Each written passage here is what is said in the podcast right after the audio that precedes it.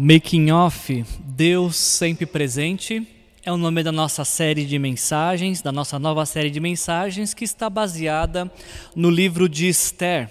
Através dessa série de mensagens, nós queremos uh, destacar que a nossa atenção seja despertada para o fato que, assim como na vida de Esther, Deus também está trabalhando nos bastidores das nossas vidas. À medida que a gente vai avançando na leitura do livro de Esther, a gente vai percebendo o agir de Deus, mesmo quando esse agir não se pode perceber ou mensurar. Então, o nosso desafio nessa série de mensagens é tentar trazer essa eh, compreender essa realidade que também atua em nós, ou seja, Deus está agindo mesmo quando nós não percebemos o seu agir. Uh, durante essa série de mensagens, cada um de nós será desafiado a refletir um pouquinho e pensar como seria o making off da nossa vida. Se fosse possível alguém produzir os melhores momentos da nossa vida, como é que seria essa produção? Quais seriam os erros de gravação? Quais seriam as cenas que foi, foram necessárias repetir diversas e diversas vezes para que desse certo? Enfim, qual que, se fosse possível ser realizado o making off da nossa vida, como seria esse making off? Será que nós conseguimos perceber que Deus está trabalhando e não apenas agindo em nosso viver hoje, como também o episódio que nós estamos vivendo agora em nossas vidas não é o episódio final? Será que eu e você conseguimos compreender isso? Que existem mais episódios para nós vivermos? Esse é o nosso desafio desta série, nos levar não apenas a entender o agir de Deus, a perceber, ser é, sensibilizado e sensível ao agir de Deus, mas também a refletir nisso, que seja qual for o episódio que nós estejamos vivendo, este não é o episódio final. Deus tem outros episódios para nós vivermos e a gente quer refletir nisso na medida que a gente vai lendo este livro de Esther. Na semana passada a gente começou essa série fazendo essa reflexão neste livro de Esther que e essa história foi sediada, ela está ambientada no reino da Pérsia. Ela aconteceu ali entre o ano 486 a 465 a.C. Na semana passada a gente viu que essa história começa com, com um rei, o rei Xerxes, ou depende da tradução que você estiver lendo, o rei Assuero. Ele decide dar uma grande festa, uma festa de seis longos meses. E aí, quando ele parece que ele fica cansado dessa festa longa, ele faz uma coisa mais modesta, uma festa de sete dias, para todos ah, os habitantes da cidade de Suzã.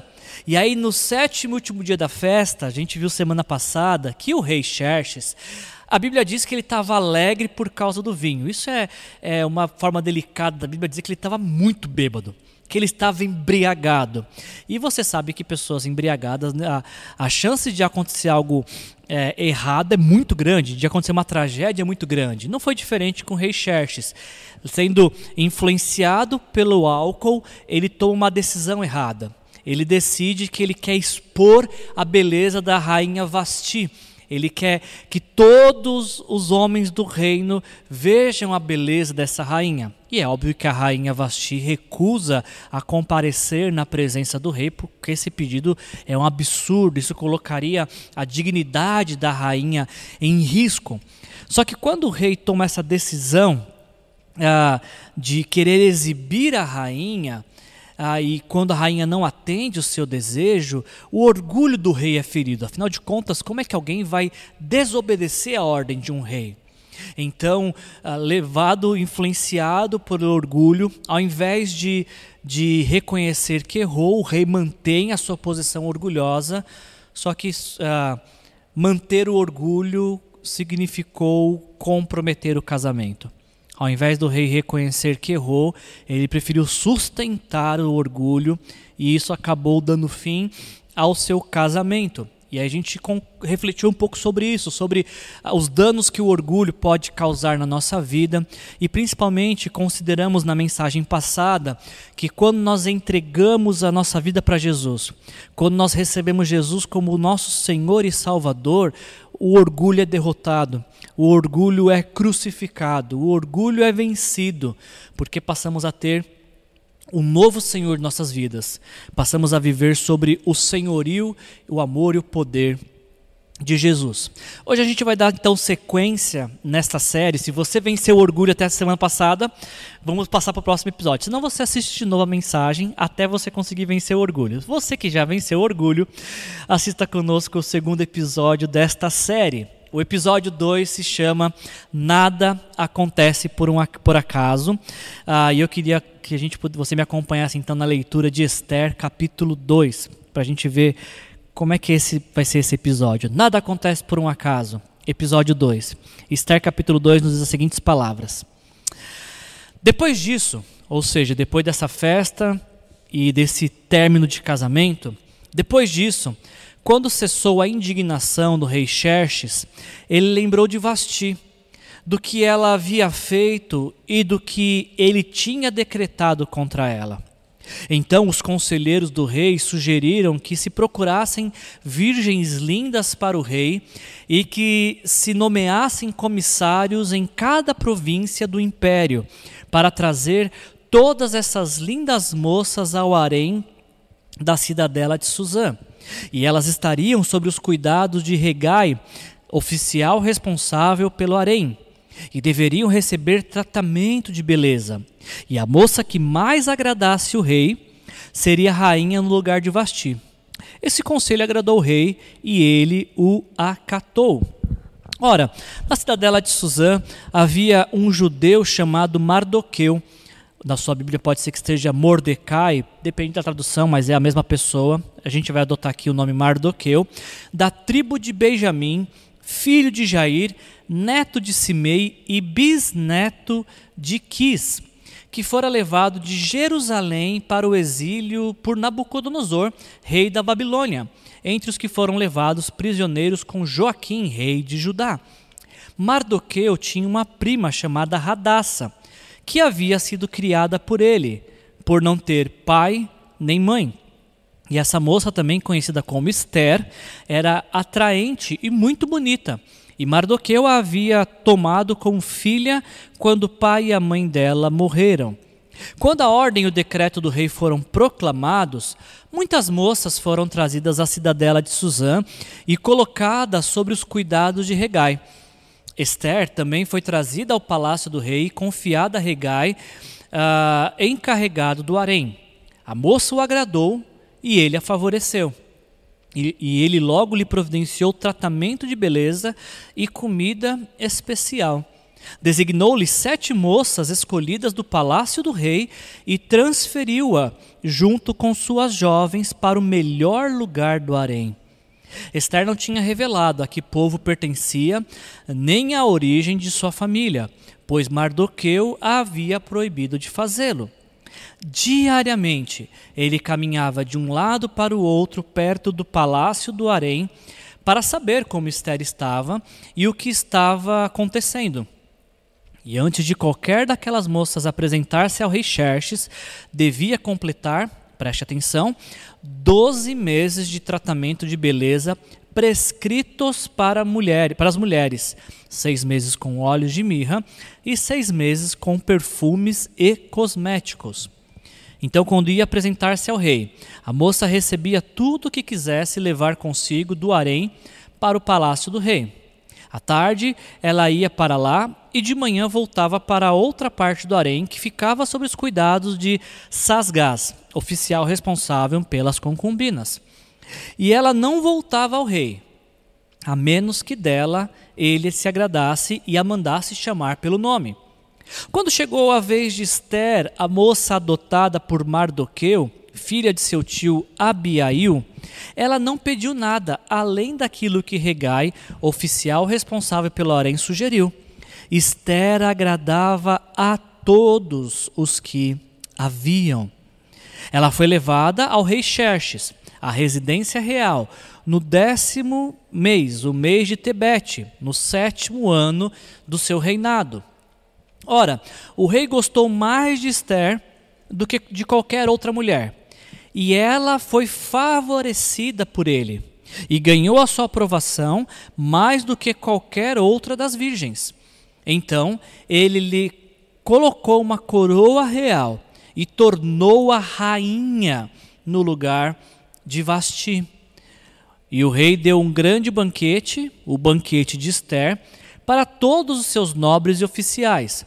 Proclamou feriado em todas as províncias e distribuiu presentes por sua generosidade real.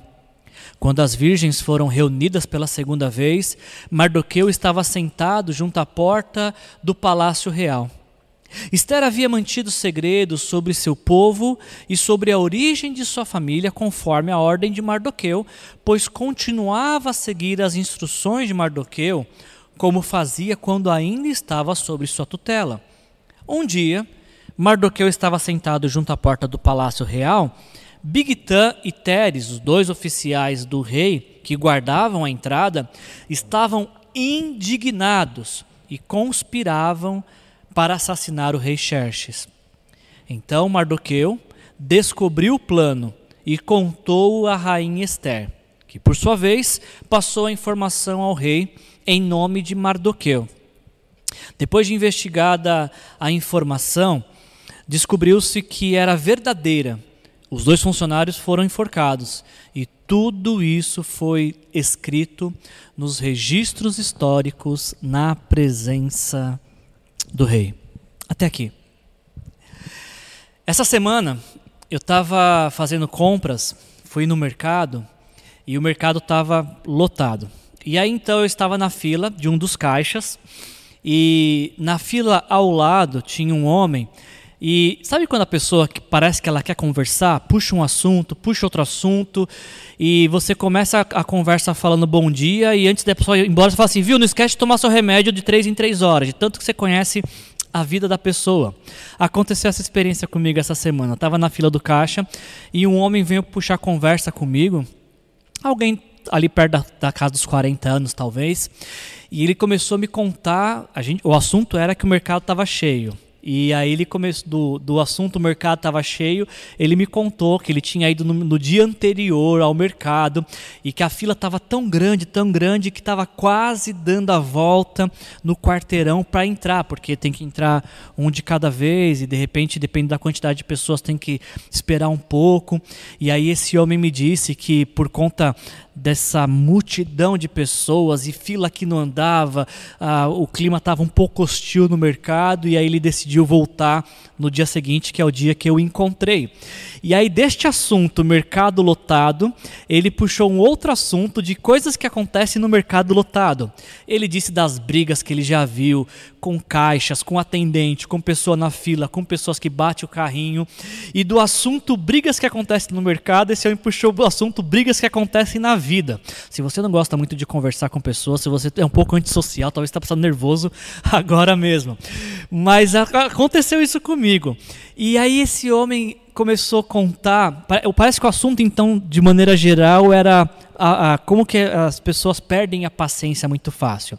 E ele não se isentou, ele disse que há algum tempo atrás ele estava dirigindo e alguém que parecia estar com muita pressa ficou uh, tentando passar por ele até que conseguiu passar e o fechou.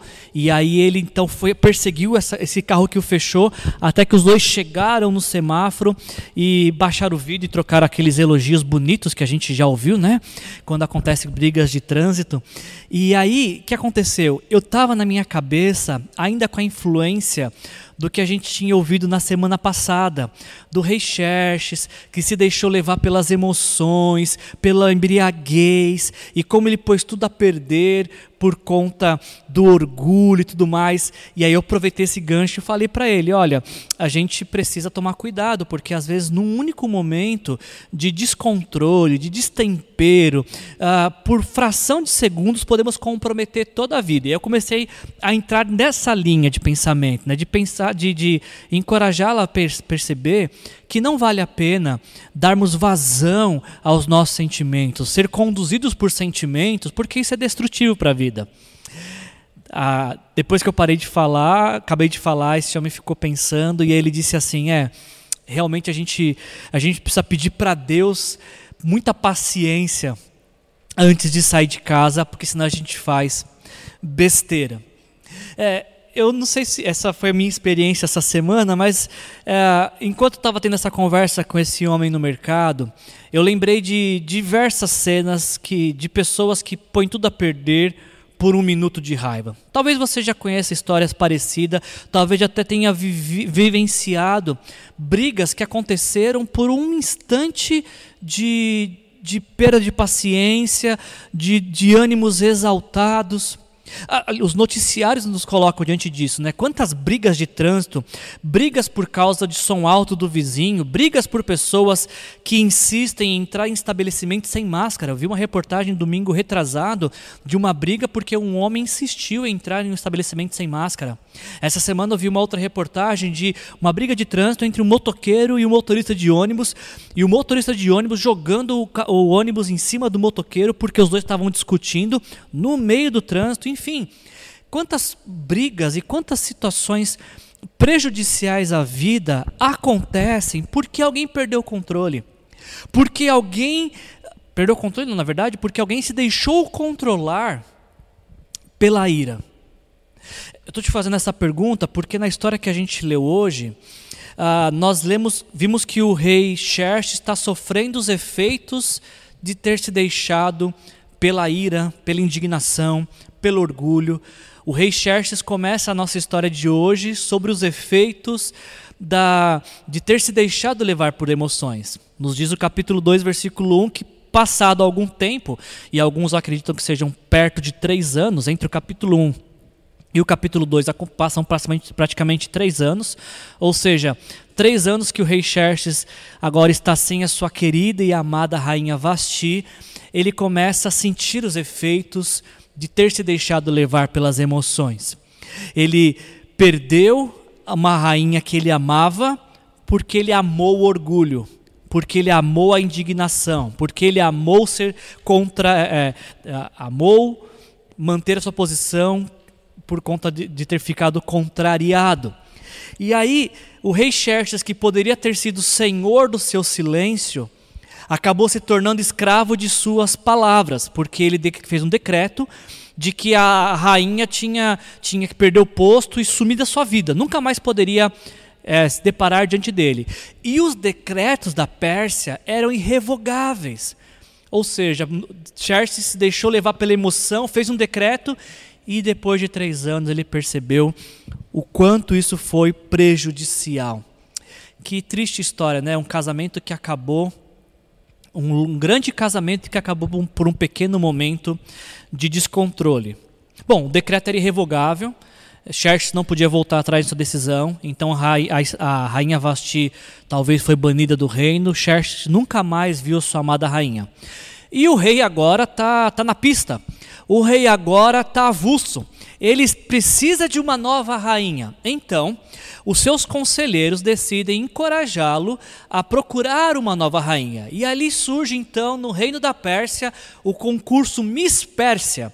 Os conselheiros tiveram essa brilhante ideia de pegar a jovem mais bonita de cada província, e nós precisamos lembrar aqui que tinha o rei Xerxes, ele governava por 127 províncias, então o concurso Miss Pérsia tinha talvez 127 belas moças que iriam uh, passar por um tratamento de beleza e depois do final desse um ano de tratamento, o rei escolheria alguém.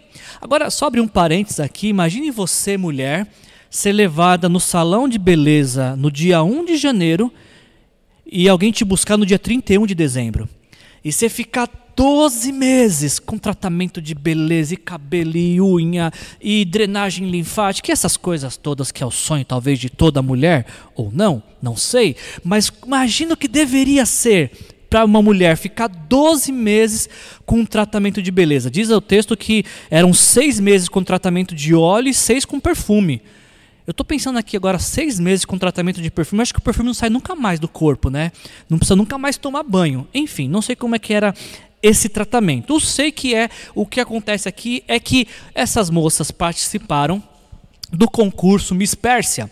E dentre essas moças surge uma pobre escrava, surge alguém improvável, surge Esther, que era ah, sobrinha de Mardoqueu e que ambos tinham sido levados para a Babilônia quando o rei Nabucodonosor invadiu uh, Judá e conquistou aquela terra. Uh, nós lemos no, no versículo 5 de que Mardoqueu, ele era da tribo de Benjamim, ele era bisneto de Quis. Uh, não sei se você, você conhece as histórias bíblicas, se você se recorda um pouquinho, Quis foi pai de Saul, o primeiro rei de Israel.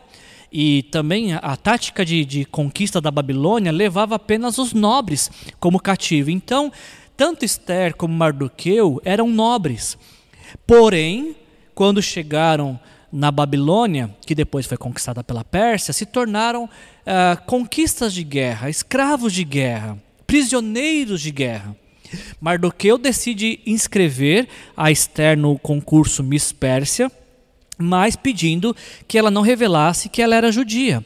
Afinal de contas, quais as chances que, que uma prisioneira de guerra teria de ganhar um concurso? Veja bem, ela não está mentindo é, só, não, só não revelou qual era a sua origem, o que é uma grande diferença. E a gente vai ver os desdobramentos disso nos próximos episódios. Você não pode perder os próximos episódios desta série. Bom, acontece de que. Uh, o concurso está em andamento até que chega o dia da eleição, o dia da escolha do rei. E o rei olha para todas aquelas moças e ele se agrada de Esther. Esther é sua, sua vencedora. O prêmio Miss Pérsia vai para Esther. O rei se agrada de Esther e uh, transforma Esther em sua em sua rainha. A gente lê no capítulo 2, versículo 17 isso, que o rei gostou mais de Esther do que qualquer outra mulher, e ela foi favorecida por ele e ganhou sua aprovação mais do que qualquer outra virgem. Então o rei coloca a coroa real na sua cabeça e dá o cargo de rainha para Esther. E aí essa história, esse casamento acaba com um grande banquete, versículo 18, talvez agora com menos bebida alcoólica, porque o rei já tinha aprendido a lição, mas o rei ainda continua esbanjando, porque diz que ah, o banquete, o banquete de Esther, mais uma festa nesse livro, versículo 18, é oferecido a todos os seus nobres oficiais, o rei proclama feriado nacional e distribui presentes por sua generosidade real. Mais uma vez, o termo generosidade real surgindo aqui. O rei distribuindo presente, em vez de receber presente do casamento, ele distribui presentes. E talvez se a gente encerrasse a nossa história aqui, a gente ia falar, poxa, que, que conto de fadas, não? Ah, uma jovem que perde o pai e mãe, talvez na guerra, que é cuidada pelo seu tio, ah, e que de repente se inscreve num concurso, mas quais as chances de uma prisioneira de guerra ganhar um concurso e de repente ela ganha? É aquele conto de fadas da, da moça pobre, improvável, que agrada e, e cativa o rei todo-poderoso e aí eles se casam. Um conto de fadas. A festa está acontecendo.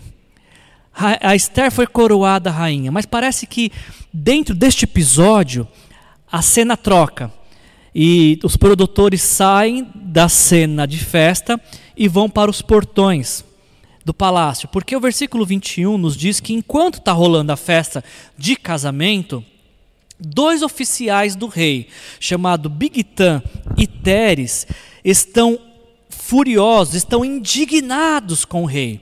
Ah, se você voltar no capítulo 1, versículo 10, você vai ver que esse Bigtan talvez foi o mesmo que foi levar o recado para a rainha Vasti de que o rei a estava chamando.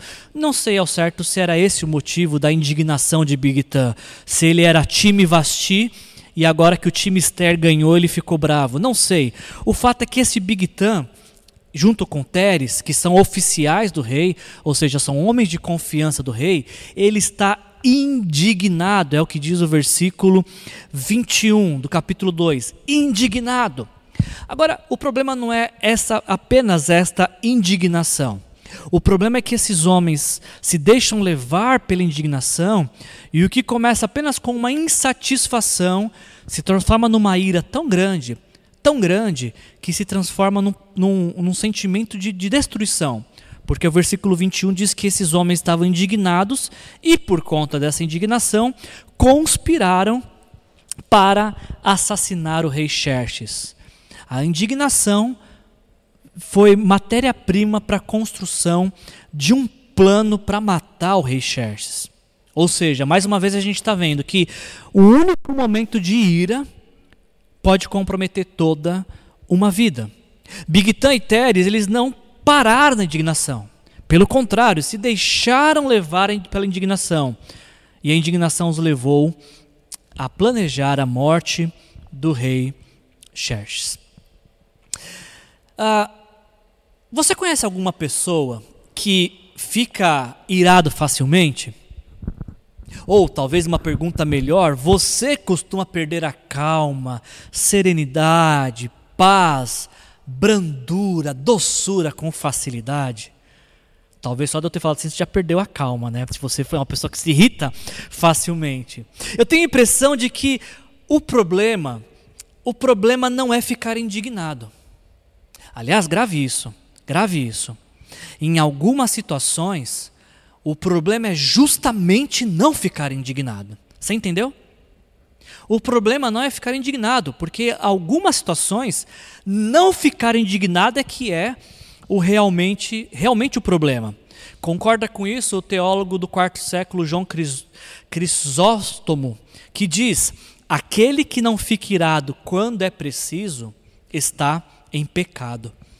Quando a gente está falando sobre ira, eu penso que nós estamos falando de algo que é involuntário. Ninguém fala assim, vou ficar irado. 3, 2, 1, ira. Talvez o Hulk funcione com o Hulk, mas no, com as pessoas normais não funciona assim. A ira, ela é involuntária. Ou seja, ela surge, ela é provocada, ela é gerada. Não é uma coisa que nós criamos. Ficar irado me parece que não é uma opção. Agora, faz, o que fazer com a ira, isso sim parece ser uma opção. Não é, não é uma opção ficar irado, porque ira é um sentimento, como felicidade, como alegria, como tristeza, como medo, como espanto, como admiração, são reações. Ficar irado não é uma escolha, mas certamente é uma escolha o que fazer com a ira. O que fazer quando ficar irado? Dar vazão a esta ira como um combustível em uma fogueira e aumentar as chamas, ou apaziguar, ou transformar esta combustão em algo transformador ao invés de algo destrutivo. Enquanto eu falo isso para vocês, eu me lembro de, das cenas do filme Um Dia de Fúria. Não sei quantos de vocês assistiram esse filme com Michael Douglas. Uh, o Dia de Fúria, ele poderia ser um filme engraçado, mas não é. Por que, que eu digo que ele poderia ser engraçado? Porque o Michael Douglas, ele interpreta um homem que chamado William Foster. E o William Foster tem um dia que ele perde o emprego. Ele chega no trabalho, depois de anos se dedicar, dedicar a uma empresa, ele simplesmente é mandado embora. E aí, ao ser mandado embora, ele decide visitar a filha que mora com a sua ex-esposa e ele tem uma, uma, uma regra de restrição, ele não pode fazer isso, mas ele decide. Foi mandado embora, primeira coisa que ele pensou: preciso ver minha filha. Agora, é interessante que neste caminho, da saída da empresa que ele foi mandado embora até visitar a filha, acontecem várias e várias coisas que vão despertando a ira do, do William Foster. Em cada decisão, ele precisa tomar, em cada situação, ele precisa tomar uma decisão. Se ele vai dar vazão à sua ira ou se ele vai a controlar. Só que ele não pensa nisso, ele não controla. O que, que ele faz? Ele chega numa lanchonete, que eu não vou falar o nome porque eles não estão contribuindo com, conosco, não estão nos patrocinando, mas ele chega no balcão e ele pede dois, hambúrguer, dois hambúrgueres, alface, queijo molho especial, cebola e picles, num pão com gergelim. E aí tem aquela foto bonita assim no banner, né? Quando o lanche é entregue para ele, tá tudo torto, tudo virado do avesso. Ele abre a caixinha assim, aquele pão muxibento, tudo amassado.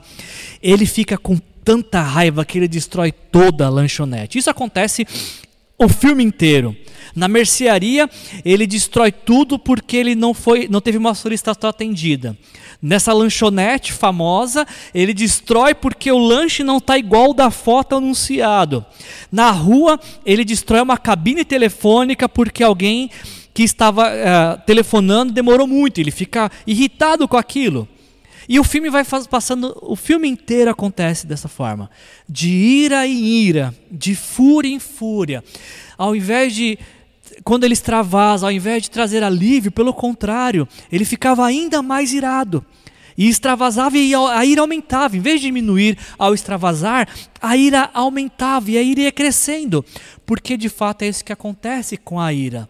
Alguns acham que extravasando a ira vão se acalmar, mas não percebem que isso é uma droga, é um vício, porque quanto mais irada uma pessoa fica, mais irada ela ficará. Concorda com isso Aristóteles quando ele diz: qualquer um pode ficar zangado, diz Aristóteles. Ficar zangado é fácil. Agora, zangar-se com a pessoa certa, na medida certa, no momento certo, pelo motivo certo e da maneira certa, ah, isso não é fácil. Ficar zangado qualquer um pode ficar. Agora, com a pessoa certa, na medida certa, no momento certo, pelo motivo certo e da maneira certa, isso sim não é fácil. Esse que é o problema da, da indignação não controlada que vira uma ira. Ah, porque a ira, ela nos coloca no lugar de juiz das nossas vidas. A ira nos faz pensar que nós detemos o poder de sentenciar quem nos irritou. Quem nos deixou indignados? E poucas pessoas sobrevivem ao nosso tribunal de ira. A ira faz com que faz do coração um depósito de raiva e da mente uma oficina diabólica para arquitetar planos de vingança contra quem ou o que nos deixa indignados. Esse é o problema da ira. Ela nos faz perder o controle de nossas emoções e ao ser dominados pela ira, nós ficamos constantemente irados. Eu acho que existe uma grande diferença entre o revoltado e o reformador. Porque o revoltado é um indignado que promove destruição.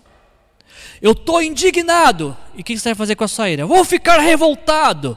E o que você faz com a sua revolta? Quebra tudo. Nada presta. Porque o revoltado, ele olha para o que está errado e ele diz: vamos quebrar tudo. O revoltado, o seu fim é a rebeldia.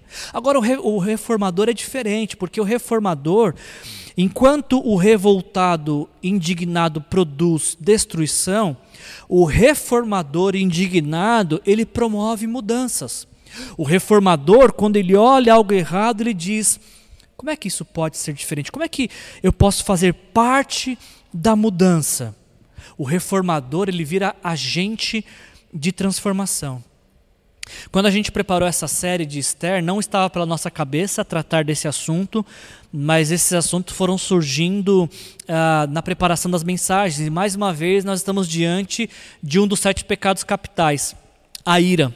E falando sobre a ira, uh, Os Guinness, mais uma vez, no livro Sete Pecados Capitais, ele diz: O pecado da ira é o vício mais largamente reconhecido e é expresso de várias maneiras, como fúria, cólera, descontrole, a própria ira e indignação.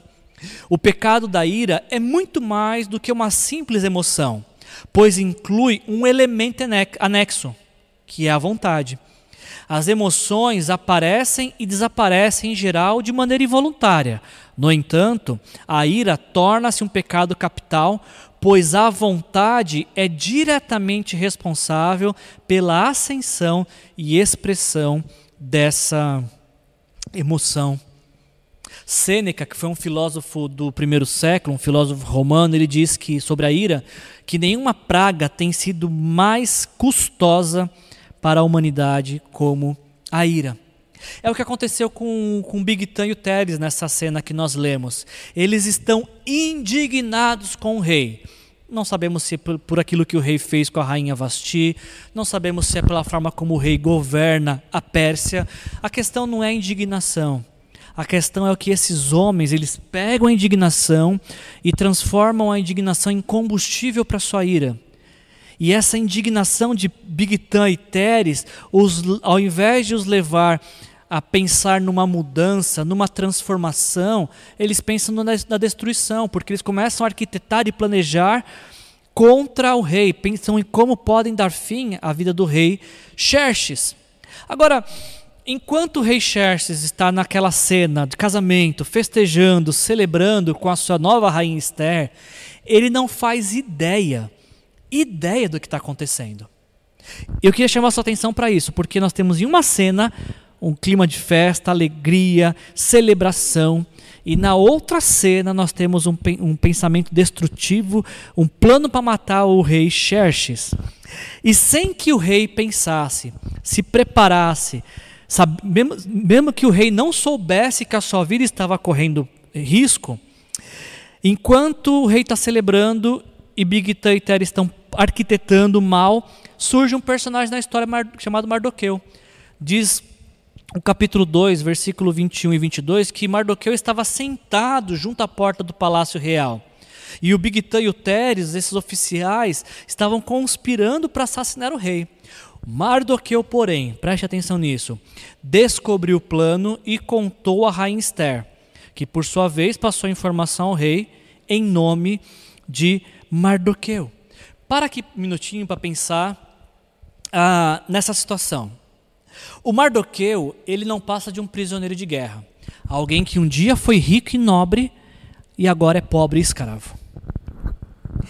E esse homem, prisioneiro de guerra, vivendo num cativeiro, ele, ele não tinha nada a ver com o rei, mesmo que o rei agora é marido de sua sobrinha. Isso ainda está em anonimato. Ele não tinha ah, que se envolver com essa situação. O Bigtan e o Teres eram homens de confiança de Xerxes. Será que Mardoqueu, um escravo, um prisioneiro de guerra, comentando um plano de, de execução, o rei ia confiar em quem? Nos seus oficiais, Bigtan e Teres, ou num prisioneiro de guerra, Mardoqueu? Será que o rei acreditaria que o plano era de Bigtan e Teres ou ele ia achar que era plano de um, de um homem que foi capturado em guerra? O fato que eu quero chamar a sua atenção e aqui é o coração da nossa mensagem, é que o Mardoqueu, ele estava no lugar certo, na hora certa. E mesmo o rei Xerxes não pedindo e não contando com isso, o fato de Mardoqueu descobrir e revelar o plano que atentava contra a vida do rei foi suficiente para que a vida do rei fosse poupada. Deixa eu repetir isso porque isso é importante. Mardoqueu estava no lugar certo, na hora certa. E isso fez com que a vida do rei fosse poupada. E eu fiz questão de repetir isso para você porque eu não tenho como, eu não consigo olhar para essa cena e não pensar em Jesus. Porque a Bíblia nos diz que na cruz, na cruz, Jesus também estava no lugar certo e na hora certa para poupar a nossa vida. Gálatas capítulo 4, versículo 4 e 5 diz: Quando chegou a plenitude do tempo, ou seja, a hora certa, Deus enviou o seu filho, ou seja, para o lugar certo, nascido de mulher, nascido debaixo da lei, a fim de redimir os que estavam sob a lei, para que recebêssemos a adoção de filhos. Quando Jesus sobe até a cruz, ele voluntariamente entrega a vida dele por conta dos nossos pecados. Na cruz, Jesus morre a nossa morte. Ele paga a nossa dívida. Jesus na cruz, o lugar certo, ele nos reconcilia com Deus. Algo que nós não estávamos conseguindo fazer com nossa moralidade, com nossa religiosidade ou com qualquer outra coisa que seja. Jesus na cruz consegue restaurar a nossa comunhão com Deus, porque ele morre pelos nossos pecados. Ele morre em nosso lugar, morre a nossa morte, para que pela fé venhamos a viver a sua vida. Graças ao fato de Jesus estar no lugar certo e na hora certa, a minha vida e a sua vida também foi poupada da destruição eterna, da morte eterna. E quando nós entregamos nossa vida para Jesus, recebendo Ele como Senhor e Salvador das nossas vidas, nós também somos livres da morte e passamos a viver a vida de Jesus aqui, daqui até a eternidade. Eu queria concluir essa mensagem com uma frase de que é atribuída a Martin Luther King. Martin Luther King diz que o que me preocupa não é o grito dos corruptos, dos violentos, dos desonestos, do sem caráter, do sem ética. O silêncio, o que me preocupa é o silêncio dos bons. É atribuída a Martin Luther King essa frase. O que me preocupa não é o grito dos corruptos, mas o silêncio dos inocentes. Eu estou dizendo essa frase para você porque a indignação ela tomou conta do coração de Bigtan e Teres ao ponto de se transformar numa ira destrutiva que daria fim à vida do rei. O Mardoqueu está ouvindo esse plano maléfico. E se ele tivesse ficado indiferente, ele ouviu e não fez nada, ele seria no mínimo, no mínimo conivente com o plano. E aí essa história que começa com dois homens perversos, talvez terminaria com três. Porque Mardoqueu, ouvindo algo que estava errado, se ele não fizesse algo certo, ele se somaria aos errados. De uma outra forma, a Bíblia diz a mesma coisa. Quando Tiago, capítulo 4, versículo 17 diz: Pense nisso. Quem sabe que deve fazer o bem e não faz, comete pecado.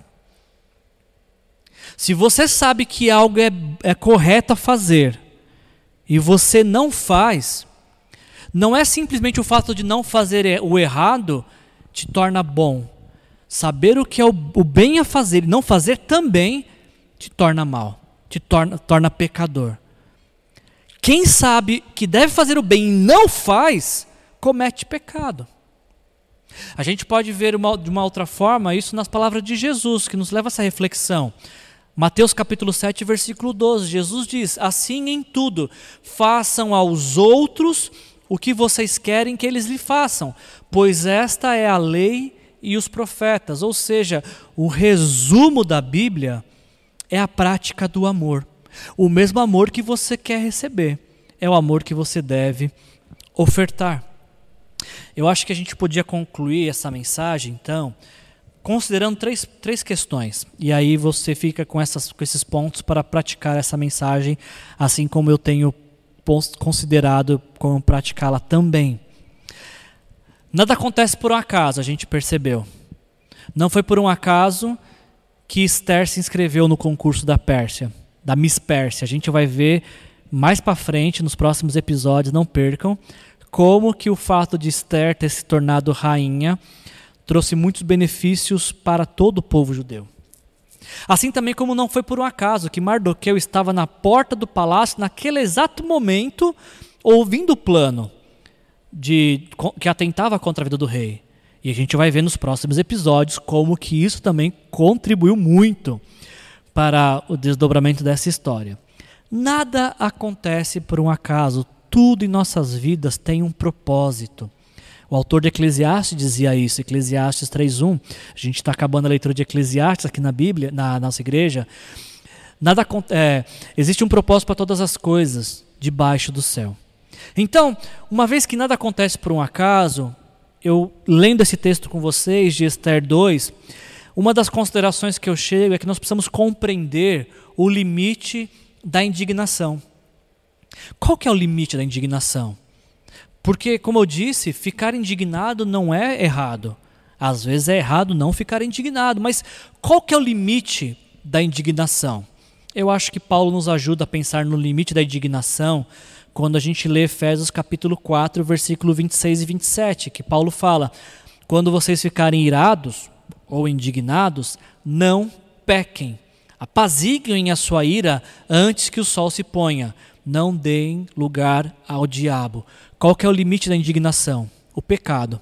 Se a sua indignação não te leva a pecar, se você fica indignado com a causa certa, na hora certa, na proporção certa, uh, com a reação correta, esse é o limite aceitável da indignação. E mais, você não pode ficar a vida inteira indignado, uma hora você precisa apaziguar isso, como diz o texto. E a parte mais importante, o diabo não pode ser dono da sua indignação. A sua indignação tem que ser santa. Aliás, essa é uma, uma outra questão agora que eu estou pensando somente agora. Nós não somos donos da nossa indignação. Ela só pode ter dois donos. Ou o Senhor Jesus é dono da nossa indignação e promove em nós uma ira santa com a coisa certa, com a questão certa, na hora certa. Ou o diabo é dono da nossa indignação e vai nos levar à destruição e, e tantas coisas ruins. Quem que é o dono da sua indignação? Deixe que Jesus conduza a indignação. Porque se Jesus for o Senhor também da sua indignação, você vai ficar indignado do jeito certo, na hora certa, com a causa certa e principalmente com a reação certa. Nada acontece por um acaso, por isso precisamos compreender a diferença entre ser revoltado e ser reformador. Uh, Romanos capítulo 12, versículo 2 diz: Não se amoldem ao padrão desse mundo, mas transformem-se.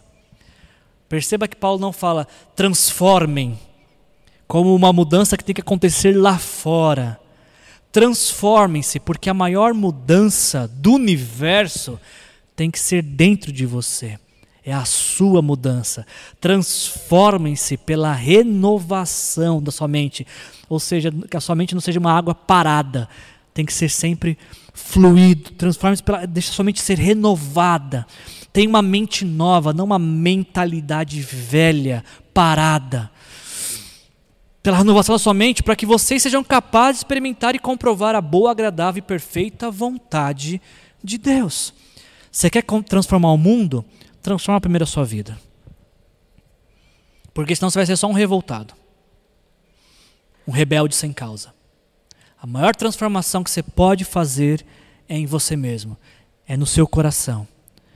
O anseio que você tem de Deus transformar o mundo exterior precisa começar de que Deus transforme o seu mundo interior. A maior mudança que Deus vai fazer é no meu e no seu coração. E por fim, como nada acontece por um acaso, no que depender de você, faça o bem a todos. É o que diz Gálatas capítulo 6, versículo 9. Não se cansem de fazer o bem, pois no tempo próprio colheremos, se não desanimarmos. Mardoqueu, diante de uma situação ruim, escolheu fazer o bem. E o bem que Mardoqueu fez sem interesse, ele fez o bem por si só, mas o bem não fica sem recompensa. A gente vai observar nos próximos episódios como que este bem que Mardoqueu plantou aqui no capítulo 2 o levou a uma grande colheita no final dessa história. Eu espero que vo espero você no próximo episódio e até lá, até lá, eu queria te encorajar a considerar que nada acontece por um acaso. Se você está indignado com algo ruim, talvez Deus está te convocando então para ser o agente de transformação dessa situação. Não como um revoltado, mas como um reformador. Alguém que se deixa levar pelo amor de Jesus e levar paz e proclamando a salvação, a transformação através do Evangelho. E que toda transformação não seja feita pelo poder do braço, pela força do braço, mas pelo poder do Espírito Santo. Feche seus olhos. Vamos orar. Deus nosso Pai, em nome de Jesus, Senhor, quero te agradecer por esse tempo precioso que tivemos diante da tua palavra. Obrigado, Senhor, por essa reflexão de que o Senhor nos trouxe, Senhor, sobre uh, considerarmos que o errado não é ficar indignado, o errado é ficar indignado da forma errada, na, na hora errada, do momento e jeito errado, Senhor. Nos dá essa sabedoria, Deus, de termos a, a indignação correta, a indignação proporcional. Uma indignação movida pelo poder do Espírito Santo e que traga transformação ao invés de destruição, Senhor. Guarda nosso coração, Senhor, e assim como o Senhor fez com Mardoqueu, faz de nós também agentes de transformação, promotores do bem, Senhor, para que em tudo aquilo que a gente vier a fazer, Jesus Cristo seja conhecido em nosso agir e muitos possam chegar à salvação através da proclamação do Evangelho. Essa é a nossa oração, Senhor, nesse dia e nós te louvamos e agradecemos em nome de Jesus. Amém.